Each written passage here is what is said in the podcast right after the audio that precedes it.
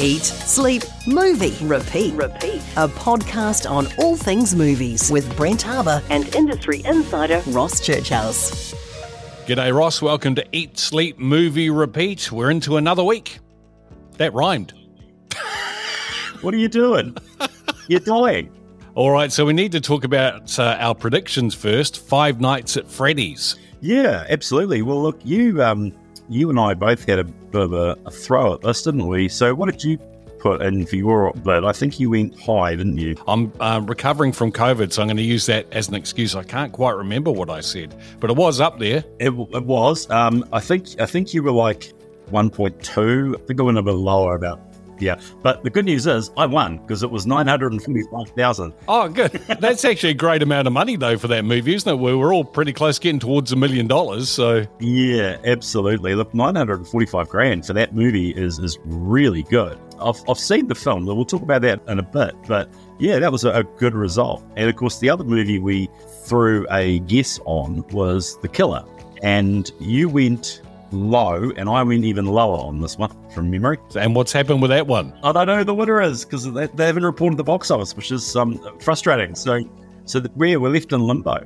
So, if I find that answer out, I will come back to you. But I've got a good feeling I might have gone two for two on this round. Right. Oh, well, that's good. Congratulations. That's great. I'm glad the movie did well because it was doing okay. Um, Five Nights at Freddy's was doing really well overseas too, wasn't it? Yeah, look, Five Nights at Freddy's has been a real interesting result because, and, and I watched a couple of good reviews on it, and the reviewers were all a little bit annoyed about it because they were saying it wasn't very scary. And I, I thought to myself, well, that wasn't actually the point. The point of that movie was to create a horror film for a younger generation because the people who play Five Nights at Freddy's traditionally are, are younger people. You know, um, you're talking ages anywhere from 7 to sort of 14, 15 particularly. So I think for that respect, the film actually was fine for that for that group. So I did actually watch some movies. So this week I have been uh, eating and sleeping and pretty much repeating. So I watched Talking Heads Stop Making Sense, the 40th anniversary uh, of that, and I was the youngest person in the room actually, which was pretty good. Bearing in mind it's 40 years old, people who were in their 20s and 30s are now in their 60s, 70s, and 80s. You know, so yeah, it was a very older crowd which actually went and saw it, which was great. And it's a shame because it's such a good concert film. And the whole thing's been restored, and they've re-released the vinyl, which is hard to get. It's it's just fantastic. Yeah, I mean, it's funny because when you watch it, it's almost like a, a deconstruction of a concert as they start out with a completely empty stage and they slowly build the concert around it. It's just brilliant, really brilliant concept. What else did you see? So I saw Dumb Money, which I um, was keen to see that film because it was about the recent history, 2020, 2021, the GameStop stock that went absolutely ballistic. And in typical American fashion, when things get tough and the big boys start losing all their money, they start changing the rules. And of course, they they screw over the little guy, and nobody goes to jail, which seems to be a, a common trait in these stories, where massive amounts of fraud get committed, but nobody ever goes to jail. So yeah, but it was a good film. I thought it stood up. Five Nights at Freddy's. You you like that too? Yeah, yeah. Look, I liked Five Nights at Freddy's. It wasn't super scary, and I get it for what it was. And it wasn't okay. It was okay film. But of course, last night was the first screenings of the Marvels. Yeah, so I went along and saw that as well. How was that? I'm at this point with these kind of movies where I don't know whether I want to go or not. Well, look, I think the Marvels is again, it's it's it's polarizing. I mean, I'm a fan of the MCU universe, and, and the first Iron Man movie just really set a bar, and everything else was sort of building from there. And they seemed to get better as they went along. There was the odd filler, but overall, that franchise through their 20 odd films was brilliant. And it ended with Endgame, and it came, brought that whole brought that whole 10 years or so to a, a nice climax. And I think now Marvel have been struggling. They have been struggling to find their feet. And I think that the film, you know, look, again, this is one of those things where you can't really judge a film unless you go and see it. So when you see people on the keyboards going, oh, this film's rubbish, 90% of them haven't even seen it. So I went along last night. It was entertaining. It was fun. It was short.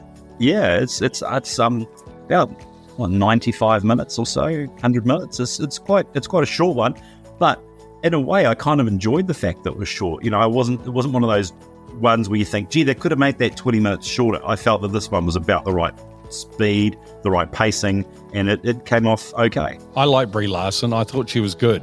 I, I enjoyed that movie she was in. It was great. And if I'm honest, and, and we'll probably use this uh, film as our guess at the end of the show, but I really think that the Brie Larson, I liked her a lot more in this one than I did in the first one, funnily enough. And I think that it's more of a redemption story for her. I thought she was good in it. And um, look, the rest, the rest of the supporting cast, the young girl who plays Kamala Khan, you know, Miss Marvel, and Monica Rambeau, who's the um, the niece of Brie Larson's character. Look, I thought that the cast were good. I think the film was okay, and it, look, it, it'll be an interesting result. I I know that I've and I've been having a good look at this. I know that it's opened to lower than expected numbers in the states with their pre-screenings, and it's probably the same in New Zealand. So it'll be an interesting result, but I'll, I'll, I'll, save my guess to the end. Look, the film picks up about 15 years or so, 10, 15 years after the first Captain Marvel. Obviously, she's out there having an adventure. She's trying to um, help the galaxy. There's been a,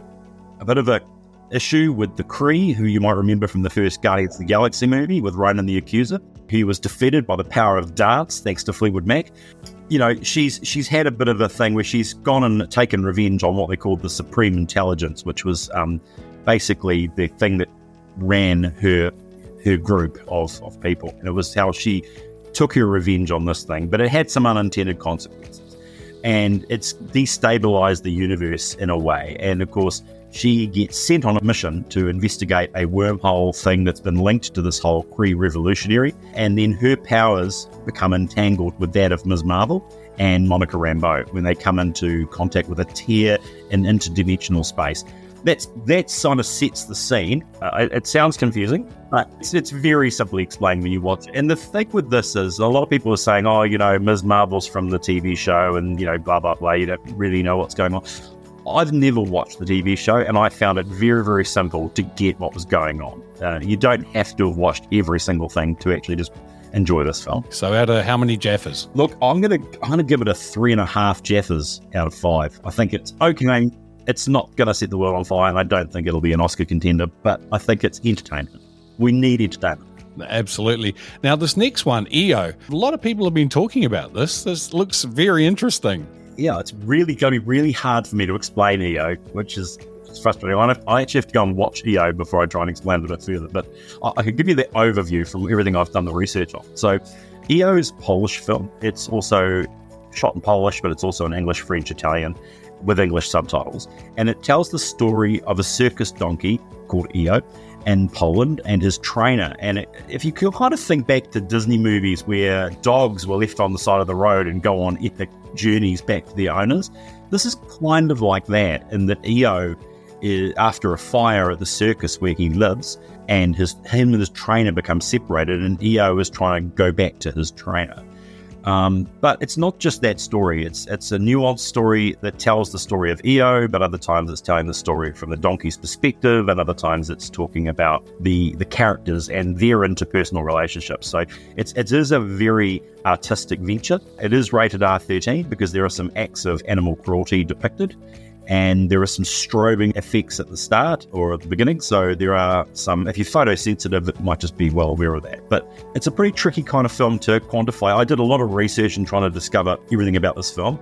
And after reading half a dozen different reviewers' opinions on this film, I was kind of like, well, I'm not really sure. But the one I sort of fell back to was a guy by the name of Douglas Dillerman from um, on Screen. And he basically said that described as an essential big screen experience film. It's a Cannes 2022 jury prize winner, and it has all the aspects of a, a great tale. And everybody who, like you say, the buzz on this has been quite big. For a movie about a donkey, apparently it's it's well worth a watch if if artistic film is your is your vibe.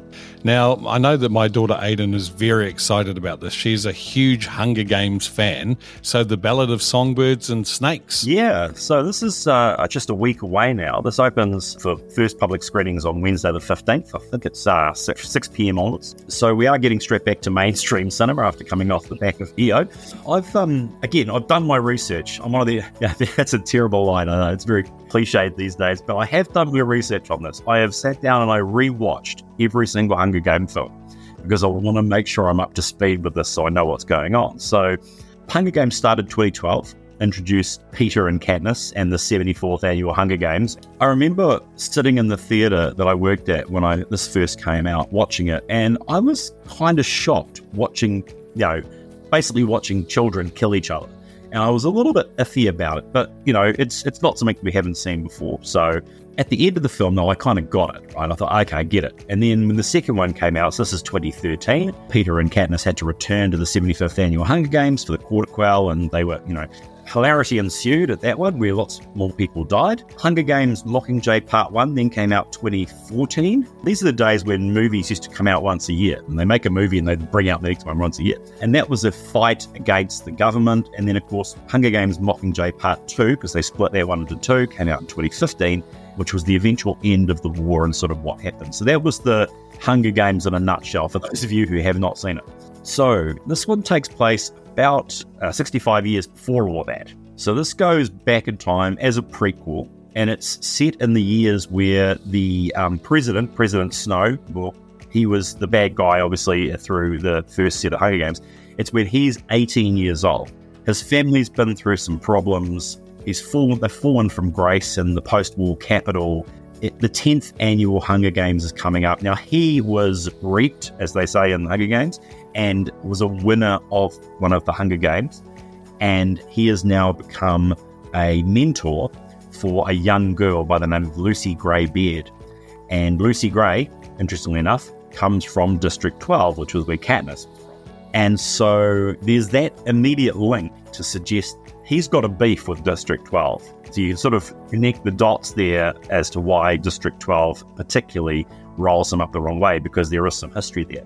Now, the story is basically about how he mentors this young girl, Lucy Gray, and how he also discovers that you know the duplicitous side of what the Capitol are up to, and it really becomes his decision making process of power over, you know, taking power over personal responsibility and all that. So, look, it is pretty interesting. If you are a fan of the Hunger Games films, this should be right up your alley because you do know what to expect in, I guess, the first part of it, which is effectively the Hunger Games themselves. But there's a lot more. Well, uh, my daughter, as I say, is very excited, and she's been, she's read the books, she's got all the behind the scenes things. She watches the movies all the time. I remember when in 2014 I was in the UK and at the radio stations I was working for, we're at Leicester Square. And uh, I was there on the night they were doing the premiere for the movie in 2014. And you know, Jennifer Lawrence and everybody was there. So we are all standing in the radio station looking out at the red carpet with everybody going in. And she was very jealous um, about that. But she's excited to see it. She really is. I, I go, Is there singing in it? Because.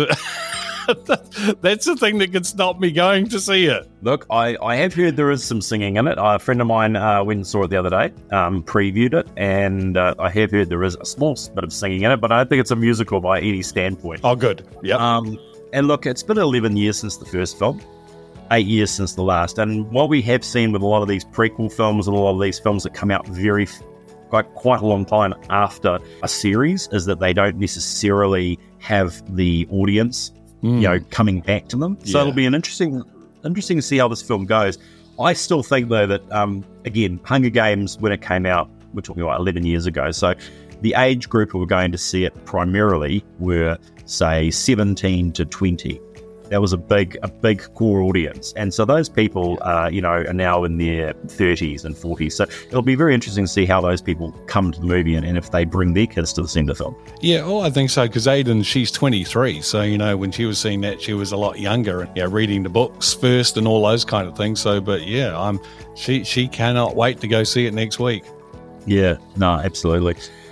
And look, there's a couple of things we can discuss on the next uh, podcast as well. One of the films I've been absolutely looking forward to all year, ever since I saw it. I, I saw the first sneak stuff around this back in April, where they released some stuff to the industry.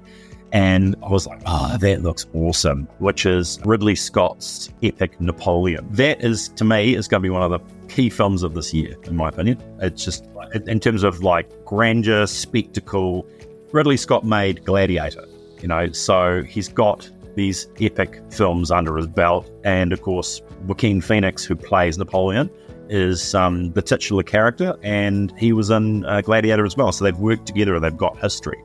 And I think that it, those guys reuniting, this promises to be an epic film. I'm, I really can't wait for it to come out. It opens on November 23rd, so we'll definitely be talking about it next next time. Yeah, Joaquin Phoenix, he's just such a great actor, isn't he? I mean, anything he's in, he's just incredible. Oh, was it was it Walk the Line, Johnny Cash? Was that his? Yes, yeah, yeah. He's just so good in that. He, he and it's interesting because he sometimes comes across like when you see him at awards shows, and he comes along as quite aloof and quite sort of nonplussed and uninterested in the industry, but clearly he, his talent, um, you know, I forgive him some of those quirky things he does because his talent's impressive.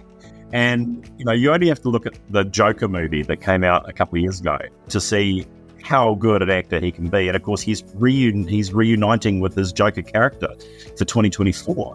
So he's alongside Lady Gaga, who plays Harley Quinn.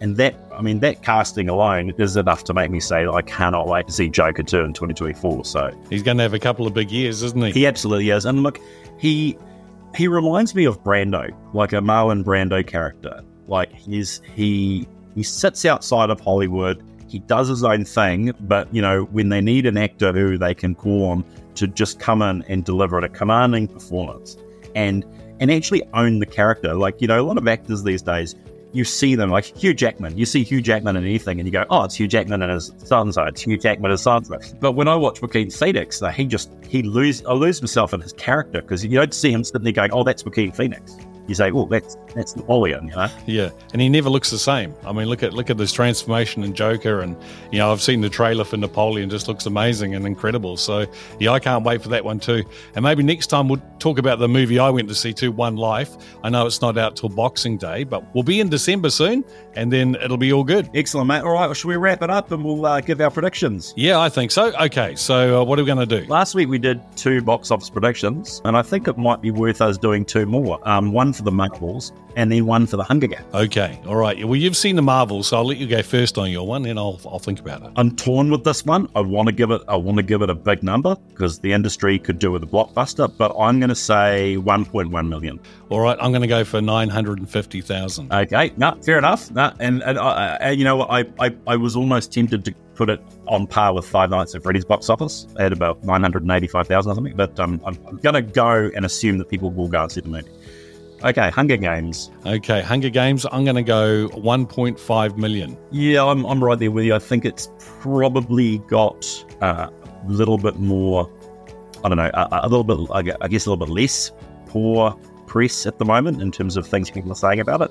So I'm going to go with 1.3. Yeah, I think 1.3. That's good. If we're in that ballpark, that'll be great for cinema in New Zealand for sure. Absolutely. Excellent. All right, Ross. Hey, well, thanks for that, and we'll catch up next time. Terrific. Cheers, mate. Thanks for listening to Eat, Sleep, Movie, Repeat. Repeat. A movie podcast available at Buzzsprout, Apple, Spotify, and wherever you get your podcasts.